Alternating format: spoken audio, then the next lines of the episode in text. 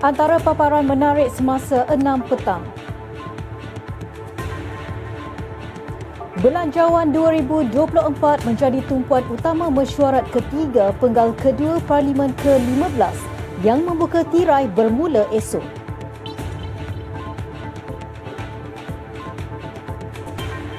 Datuk Menteri Besar Datuk Seri Amiruddin Syari dijadual menghadiri konvensyen mahasiswa Selangor Timur Tengah sempena lawatan kerja di Amman, Jordan hari ini.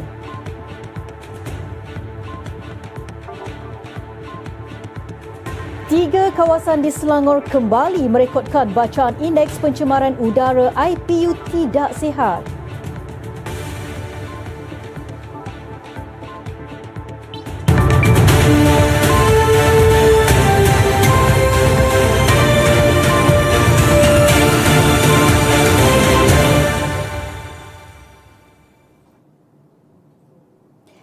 Assalamualaikum dan salam sejahtera. Pembentangan Belanjawan 2024 oleh Perdana Menteri Datuk Seri Anwar Ibrahim menjadi tumpuan utama pada mesyuarat ketiga penggal kedua Parlimen ke-15 yang membuka tirai bermula esok hingga 30 November. Menurut laman rasmi Parlimen, pembentangan Rang Undang-Undang Perbekalan 2024 oleh Datuk Seri Anwar Ibrahim yang juga Menteri Kewangan akan berlangsung 4 petang pada 13 Oktober. Seperti kebiasaan, pembentangan Belanjawan 2024 boleh diikuti secara langsung menerusi siaran televisyen utama serta platform dalam talian seperti di YouTube Parlimen Malaysia. Anwar sebelum ini dilaporkan berkata Kementerian Kesihatan KKM dan Kementerian Pendidikan akan terus mendapat peruntukan terbesar dalam Belanjawan Madani 2024. Menurut Perdana Menteri, antara isu yang difokuskan dalam belanjawan itu bagi KKM ialah pembinaan klinik-klinik kesihatan dan mengatasi masalah kesihatan kesesakan hospital kerajaan di seluruh negara. Berdasarkan takwim Dewan Rakyat, Rang Undang-Undang Perbekalan 2024 dijadual dibahas di peringkat dasar bermula 16 hingga 26 Oktober sebelum jawapan oleh menteri-menteri selama empat hari. Ia kemudian diteruskan dengan perbahasan rang undang-undang itu di peringkat jawatan kuasa bermula 6 hingga 27 November sebelum diluluskan Dewan Rakyat. Sementara itu, antara rang undang-undang yang akan dibentangkan untuk bacaan kali kedua adalah rang undang-undang kawalan produk merokok demi kesihatan awam 2023 yang dijadualkan pada 10 Oktober. Menteri Kesihatan Dr. Zaliha Mustafa sebelum ini memaklumkan pembentangan rang undang-undang itu adalah satu bentuk komitmen berterusan KKM dan Kerajaan Malaysia Medani dalam memastikan kesihatan dan keselamatan rakyat dilindungi daripada bahaya produk merokok. Rang undang-undang itu dibentang untuk bacaan kali pertama di Dewan Rakyat pada 12 Jun lepas serta dirujuk ke jawatan kuasa pilihan khas JKPK Kesihatan dan Penilaian dibuat oleh ahli JKPK bagi memantapkan rang undang-undang berkenaan supaya dapat dibincangkan diteliti dan disokong ke semua pihak bipartisan.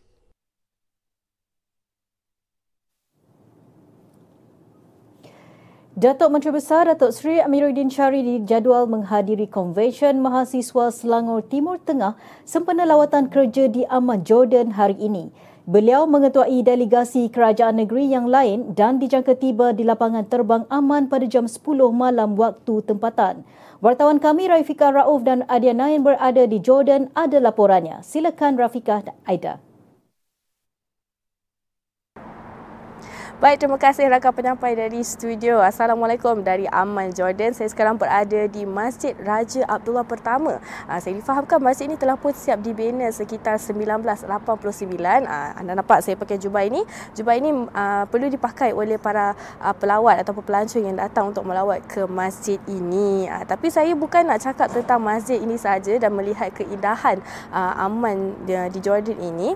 Saya sebenarnya di sini ada sebab iaitu untuk menghadiri Convention Mahasiswa Selangor di Timur Tengah aa, ah, tahun ini yang akan dirasmikan oleh Datuk Menteri Besar Datuk Seri Amiruddin Syari dan majlis pembukaan convention ini akan berlangsung aa, ah, pada hari Isnin aa, ah, 9 Oktober. Waktu tempatan adalah 7.30 petang. Dan kami akan menyiarkan aa, secara langsung di Facebook Media Selangor. Meskipun aa, waktu tempat waktu Malaysia ada 12.30 pagi tetapi anda jangan risau kita akan aa, adakan siaran langsung siaran ulang penerbangan uh, sekitar 9 pagi waktu Malaysia.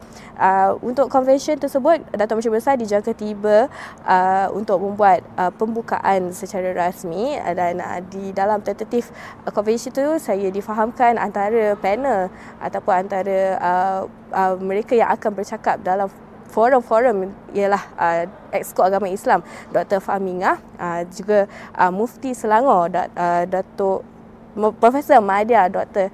Haji Anha Opir uh, yang akan berlangsung pada hari Selasa uh, 8 pagi. Dan sesi dialog mahasiswa bersama Datuk Menteri Besar juga akan berlangsung. Uh, dan kami akan mensiarkannya secara langsung di uh, Facebook. Tetapi Uh, selain convention juga Datuk Menteri Besar juga uh, dijadualkan mempunyai beberapa agenda lain uh, di Jordan ini tapi untuk maklumat terperinci tentang lawatan delegasi Datuk Menteri Besar kita ber- saya akan pas kepada rakan setugas saya Aida. Silakan Aida. Baik, terima kasih Raf. Seperti yang Raf kongsikan tadi, uh, Datuk Seri Amiruddin selain daripada beliau menghadiri convention uh, di Aman ini, beliau juga dijadualkan untuk agenda-agenda lain. Uh, sepertinya selepas menghadiri dialog mahasiswa di convention, beliau dijadualkan untuk ke University of Jordan untuk sesi pertemuan bersama dengan Dekan Fakulti Syariah dan juga penasihat utama King Abdullah. Manakala pada malamnya beliau dijadualkan untuk majlis ramah mesra mesra bersama dengan diaspora Malaysia. Ha, itu adalah untuk hari pertama beliau di sini. Untuk hari kedua pula beliau akan ke University of Yarmouk untuk sesi bual bicara dan juga lawatan ke penempatan pelajar di sana dan untuk uh, maklumat anda uh, seterusnya uh, beliau akan dijadualkan kembali ke uh, convention untuk menghadiri sesi-sesi yang telah dijadualkan. Uh, baik, uh, saya rasa itu sahaja perkongsian uh, secara ringkas uh, delegasi MB pada kali ini untuk edisi kali ini. Ikuti laporan kami seterusnya dari Aman Jordan. Assalamualaikum. Bekas pegawai Bank Goldman Sachs, Roger Eng Chung Hua sudah tiba di negara ini bagi membantu siasatan berhubung skandal Satu Malaysia, Development Berhad 1MDB. Ketua Polis Negara Tan Sri Razarudin Hussein berkata, lelaki tersebut sudah tiba di negara ini namun lokasi keberadaan Eng tidak didedahkan atas faktor keselamatan. Menurut Tan Sri Razarudin, Eng telah selamat tiba di negara ini pada tengah malam tadi sekaligus turut mengesahkan perkara berkenaan. Eng yang dijatuhi hukuman penjara 10 tahun di New York kerana membantu menggelapkan berbilion dolar dana 1MDB. Semalam, Menteri Dalam Negeri Datuk Seri Saifuddin Nasution Ismail mendedahkan Roger Eng dijangka tiba di Malaysia bagi membantu proses siasatan berkaitan skandal 1MDB malam tadi. Menurut beliau, tempoh berapa lama Eng akan berada di Malaysia adalah bergantung kepada proses siasatan yang dijalankan. Terdahulu, Ketua Hakim Daerah Amerika Syarikat AS Margot Brody di Brooklyn, New York telah mengarahkan Eng menyerah diri kepada perkhidmatan Marshal AS supaya dia boleh diserahkan kepada penguatkuasa Undang-Undang Malaysia. Polis mengeluarkan 126 saman kerana pelbagai kesalahan lalu lintas dalam op bersepadu samseng jalanan yang dijalankan di kawasan persiaran Tunku Kudin di Gelugor, Georgetown awal pagi tadi. Ketua Polis Daerah Timur Laut ACP Sofian Santung berkata pihaknya menjalankan operasi bersepadu itu bermula 11.30 pagi tadi hingga 4 pagi ini hasil risikan dan intipan susulan terdapat maklumat kegiatan mat rempit. Katanya dalam operasi itu pihak polis turut menyita 13 motosikal kerana mengubah suai secara keterlaluan. Sofian berkata selain itu pihak polis turut menahan seorang lelaki berusia 21 tahun yang bekerja sebagai juru teknik kerana menunggang motosikal menggunakan nombor pendaftaran palsu. Katanya lelaki itu direman untuk siasatan lanjut dan kes tersebut disiasat mengikut Seksyen 108 Akta Pengangkutan Jalan 1987 lapor bernama.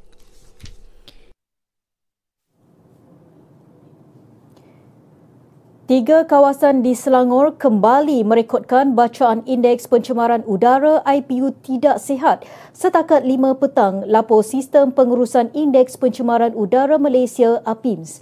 Menurut laman web berkenaan, kawasan tersebut ialah Banting 152, Kelang 143 dan Shah Alam 103. Turut mencatat bacaan IPU tidak sihat ialah Putrajaya 148 dan di Kuala Lumpur iaitu Ceras 155. Di Negeri Sembilan, nilai mencatatkan bacaan IPU 162, Seremban 141 dan Port Dickson 154, manakala Alo Gajah dan Bandaraya Melaka masing-masing 152 dan Bukit Rambai 160.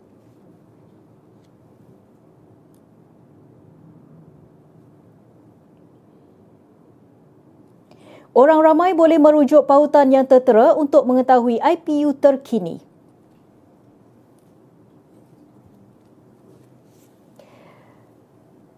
Masalah sampah yang serius dan membusuk kerana sistem kutipan yang tidak efisien menghantui penduduk kampung baru Pulau Redang sejak setahun lepas.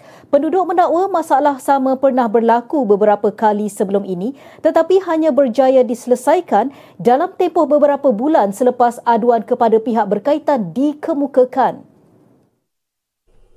Seorang penduduk Johosman Husin berkata masalah timbul apabila kontraktor yang menguruskan kerja-kerja pembersihan hanya mengambil separuh daripada 3,000 tan metrik sampah yang ada untuk dilupuskan, manakala separuh lagi gagal diuruskan sehingga menyebabkan longgokan dalam jangka masa panjang. Jelasnya lagi, ramai pengusaha kedai makan terjejas kerana bau busuk yang meloyakan dan membunuh selera pelanggan. Sehubungan itu, penduduk kampung merayu supaya pihak kerajaan negeri mengambil tindakan segera bagi menangani masalah itu yang dikuatiri boleh menjejaskan kesihatan dan kesejahteraan penduduk. Menariknya, Masjid Sultan Salahuddin Abdul Aziz Shah. Cetusan ilham Sultan Salahuddin Abdul Aziz Shah Al-Hajj turut digelar Masjid Biru atau Masjid Negeri. Lampu chandelier di pintu masuk utama direka sendiri baginda malah turut menyumbang elang 4 bulan kepada masjid. Kos pembinaan sekitar 160 juta mengambil masa 12 tahun siap sepenuhnya pada Mac 1988. Kutubah solat Jumaat pertama dibaca pada 4 Disember 1987 sehari selepas pembukaan masjid. Dianggap binaan terindah Selangor menjadi masjid terbesar di Malaysia menempatkan 12,600 jemaah pada suatu masa. Kubahnya, kubah terbesar di dunia. Ukiran mimbar dilakukan oleh pengukir tempatan bermotifkan corak masjid-masjid lama di Malaysia. Struktur binaan masjid berkonsepkan reka bentuk tradisi Islam dan Asia Barat, India berserta ciri binaan Melayu asli. Inilah Popet Seminit Selangor TV. Salutes!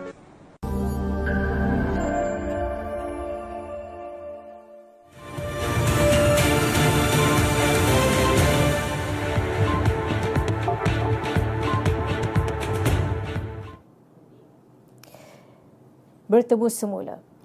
Ahli Dewan Negeri Sentosa Dr. Gunaraj Josh mahu kerajaan negeri meneliti tambahan baucer jom shopping di Pavali buat Dewan Undangan Negeri Dun Sentosa.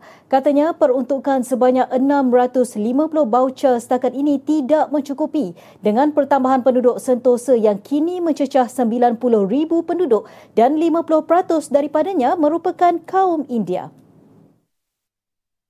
Uh, di sini lebih dari 50% adalah warga India ada meraihkan Deepawali. Kalau memandangkan uh, setengah daripada pengundi dekat 45,000, 650 tak cukup. Uh, mungkin pihak kerajaan negeri minta pimpinan Datuk Seri Amin Datuk Seri Amiruddin selaku Menteri Besar untuk membantu warga Sentosa terutamanya dari meningkatkan voucher mungkin bagi satu ribu pun boleh kita handle. Kerana warga B40 di kawasan Dun Sentosa banyak juga. Jelasnya, tambahan baucer ini dapat membantu lebih ramai keluarga berpendapatan rendah B40 dengan meringankan beban perbelanjaan dalam menyediakan keperluan di Pavali. Beliau berkata demikian kepada media selepas merasmikan program gotong royong sambil bersenam bersama penduduk Bangsa Puri Bandar Baru Bukit Tinggi, Kelang pagi tadi. Sementara itu, dalam program kesedaran, kebersihan gotong royong itu telah berjaya mengutip sebanyak 1,500 kg sampah. Dr. Gunaraj berkata aktiviti gotong royong sambil bersenam itu disertai lebih 300 penduduk dan sukarelawan dari JCI Bandar Kelang yang bermula jam 8 pagi hingga 12 tengah hari. Masalah di sini adalah kita ada lebih kurang 1,600 rumah di di belakang saya ini, di Pangsepuri Bukit Tinggi 2, yang ada banyak masalah. Dan baru-baru ini kami juga difahamkan ada masalah denggi. Ya, setiap blok, 12 blok, setiap blok ada kes denggi. So, pagi tadi PKD telah memberitahu tentang masalah di sini dan hari ini aktiviti plogging ini juga juga membantu kita telah jalan ke semua, semua lorong belakang dan dekat tangga Pangsapuri dan sebagainya. Terdahulu, Dr. D. Gunaraj turut melancarkan tekad dua dun sentosa inisiatif hijau dan bersih bagi memastikan kawasan tersebut sentiasa lestari seiring dalam menuju status bandaraya. Menurutnya, program itu tidak akan terhenti di sini sahaja. Sebaliknya, akan diteruskan lagi pada masa akan datang di beberapa kawasan lain untuk memberi kesedaran kepada penduduk setempat.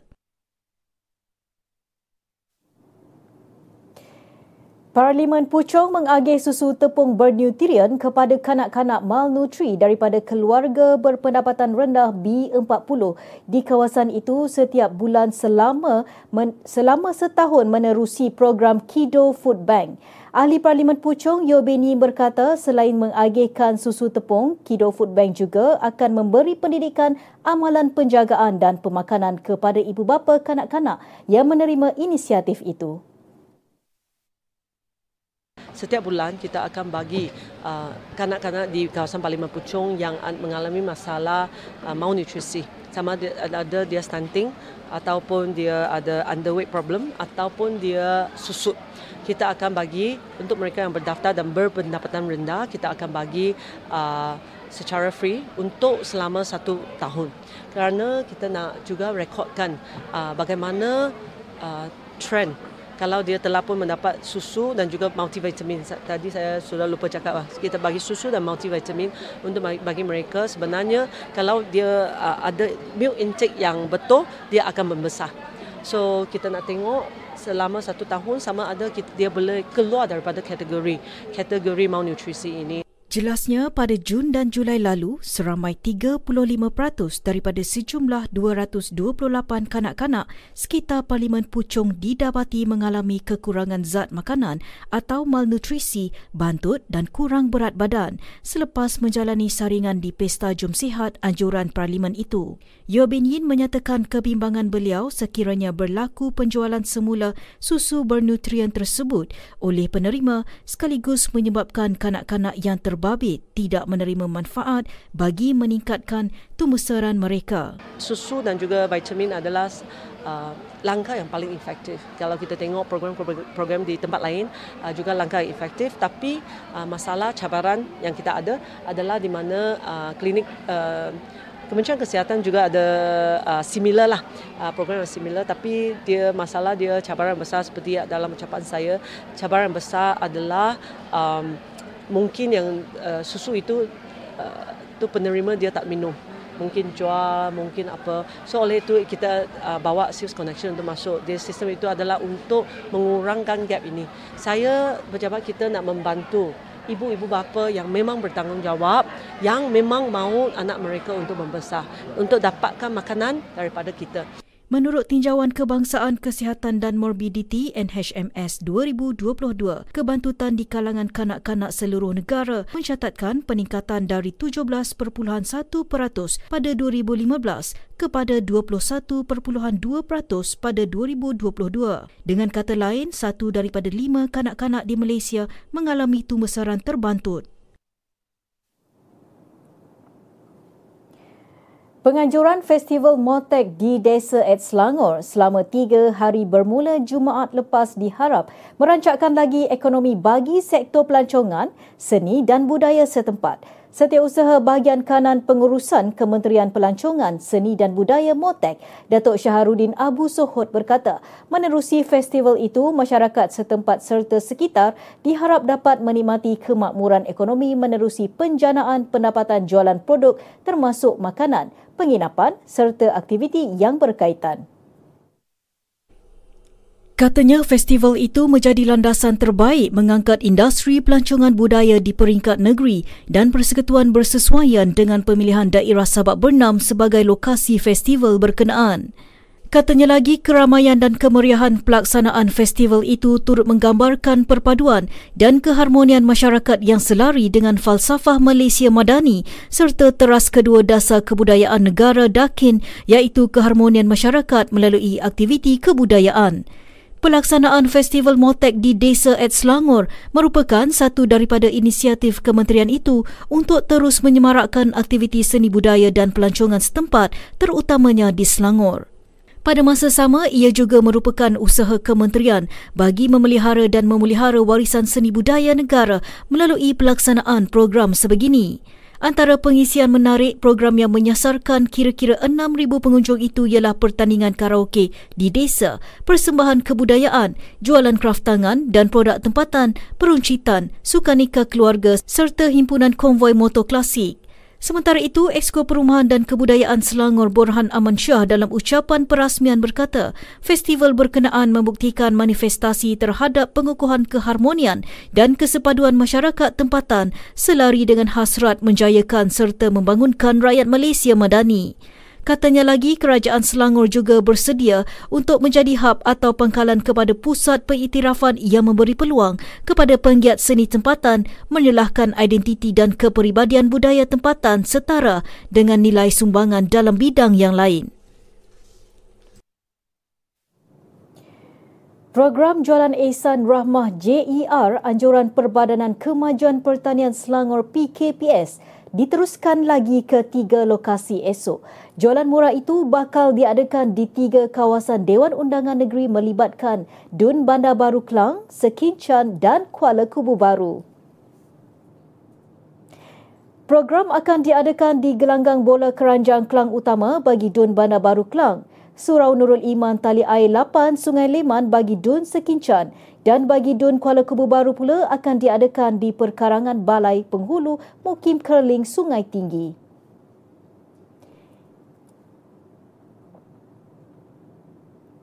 Lokasi terkini JER seluruh negeri boleh disemak di Facebook PKPS atau layari pautan tertera.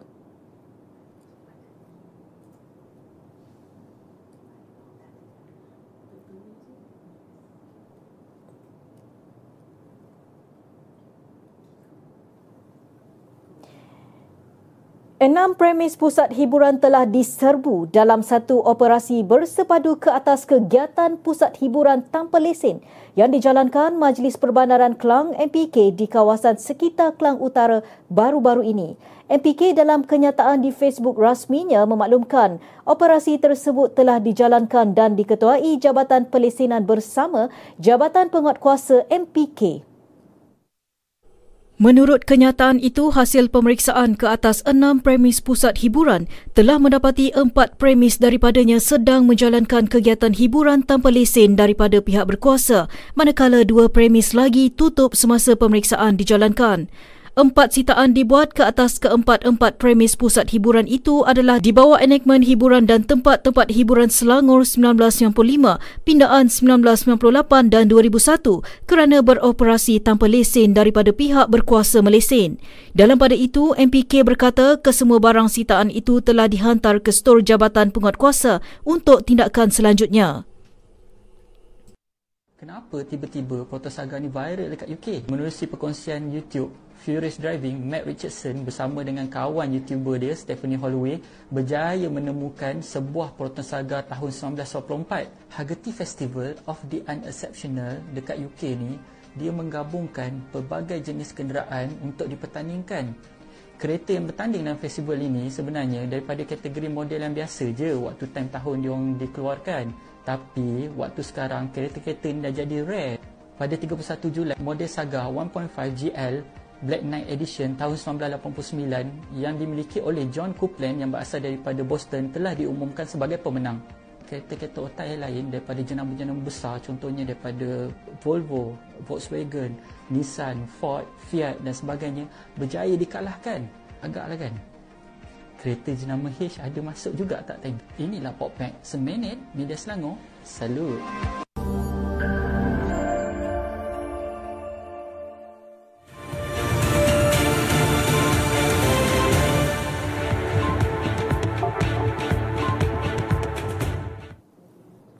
Ke berita sukan. Barisan pemain skuad Harimau Malaya perlu bekerja keras dengan mempamerkan prestasi terbaik mereka dalam saingan Pesta Bola Merdeka 2023 kali ini. Ketua Jurulatih Malaysia Kim Panggon berkata saingan itu menjadi medan penting kerana beliau akan membuat pemilihan barisan pemain terbaik negara yang akan menggalas cabaran Malaysia pada kempen Piala Asia 2023 di Qatar Januari depan. Bagaimanapun, menurut Pangon, beliau tidak akan membuat perubahan yang banyak dalam senarai barisan pemain. Sebaliknya, mereka perlu membuktikan prestasi cemerlang untuk membawa nama Malaysia di Qatar nanti. Beliau berkata demikian sebelum memulakan hari pertama kem latihan pusat skuad Harimau Malaya menjelang kejohanan Pesta Bola Merdeka 2023 yang akan membuka tirai pada 13 Oktober ini. Skuad Harimau Malaya akan membuat penampilan di pentas Pesta Bola Merdeka 2023 bersama India, Tajikistan dan Palestin dari 13 hingga 17 Oktober ini sebelum memulakan kempen kelayakan Piala Dunia 2026 dan Piala Asia 2027 pada November serta Piala Asia 2023 di Qatar Januari depan. Hasrat kontingen Malaysia untuk menambah kilauan pingat pada hari terakhir temasya Sukan Asia Hangzhou tidak tercapai selepas atlet karate Si Shah Malarani tersingkir pada pusingan kedua. Atlet berusia 25 tahun itu merupakan atlet terakhir Malaysia beraksi di Sukan Asia kali ini terpaksa akur dengan kehebatan pemenang pingat gangsa kejohanan dunia 2018 dari Iran Sarah Bahmaniar. Pada pusingan 16 terakhir di Gimnasium Pusat Sukan Limping Shah Malarani tewas 3-7 sekaligus terlepas peluang ke peringkat suku akhir pada penampilan pertamanya di Sukan Asia. Terdahulu beliau mencatatkan kemenangan 3-2 ke atas Jaman Saima pada pusingan pertama. Kim Karate melabuhkan kempen Sukan Asia kali ini dengan sebutir emas menerusi Muhammad Arif Afifuddin Abdul Malik Komite Bawah 84 kg lelaki serta dua perak menerusi Lovely and Robert kata individu wanita dan trio Lovely Nasi Nelly Eva Vera Rojin dan Niatalia Sherawini Yampil kata berpasukan wanita. Kontingen Malaysia menamatkan cabaran Sukan Asia kali ini dengan meraih 6 emas, 8 perak dan 18 gangsa atau sejumlah 32 pingat berbanding sasaran 27 pingat. Keperkembangan global Tentera rejim Zionis menembak mati enam pemuda Palestin termasuk seorang remaja lelaki berusia 13 tahun di tebing barat. Pembunuhan tersebut berlaku ketika Hamas yang menguasai genting Gaza membedil 5,000 roket ke wilayah Israel semalam yang merupakan serangan terbesar dalam tempoh beberapa tahun ke atas negara haram itu. Menurut Kementerian Kesihatan Palestin, dua mangsa iaitu Mahmud Basim Akmis dan Yusuf Nader Sulaiman Idris ditembak menggunakan peluru hidup semasa serbuan tentera Israel di Al-Khalil, Hebron.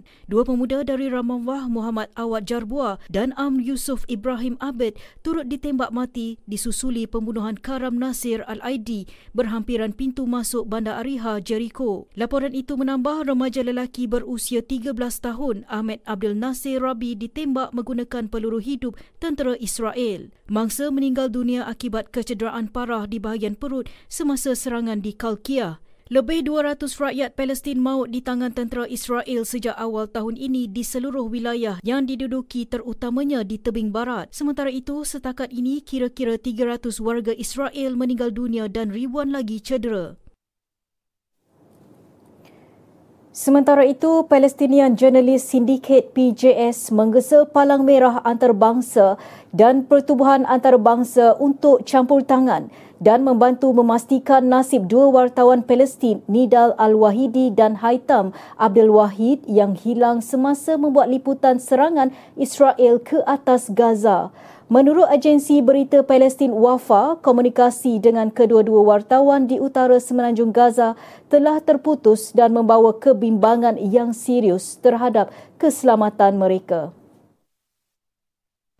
Kesatuan itu menggesa masyarakat antarabangsa dan pertubuhan kemanusiaan untuk mengambil tindakan segera bagi memastikan keselamatan mereka dalam menjalankan tugas untuk menyampaikan maklumat kepada orang ramai. Dalam pada itu, hentaman demi hentaman terus bersasar ke wilayah semenanjung Gaza ketika seorang wartawan Al Jazeera sedang melakukan liputan khas tentang serangan dari Israel. Serangan berterusan Israel sejak awal Sabtu mengakibatkan sejumlah besar kematian, kecederaan dan kerosakan besar pada bangunan, rumah dan infrastruktur di seluruh semenanjung Gaza.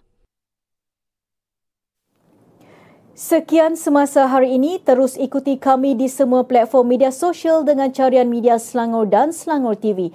Sebelum berpisah, saksikan pelancaran program Kido Food Bank Puchong di Tabika Khas Permata Kod Puchong Utama Kod 2 pagi tadi. Program yang dirasmikan Ahli Parlimen Puchong, Yoy Benin itu menyasarkan seramai 100 kanak-kanak malnutrisi kurang zat. Sekitar Parlimen Puchong akan menerima bekalan susu tepung dan pelbagai jenis vitamin selama setahun bagi tumbuh seran. Saya Dewi Abdul Rahman, salam hormat.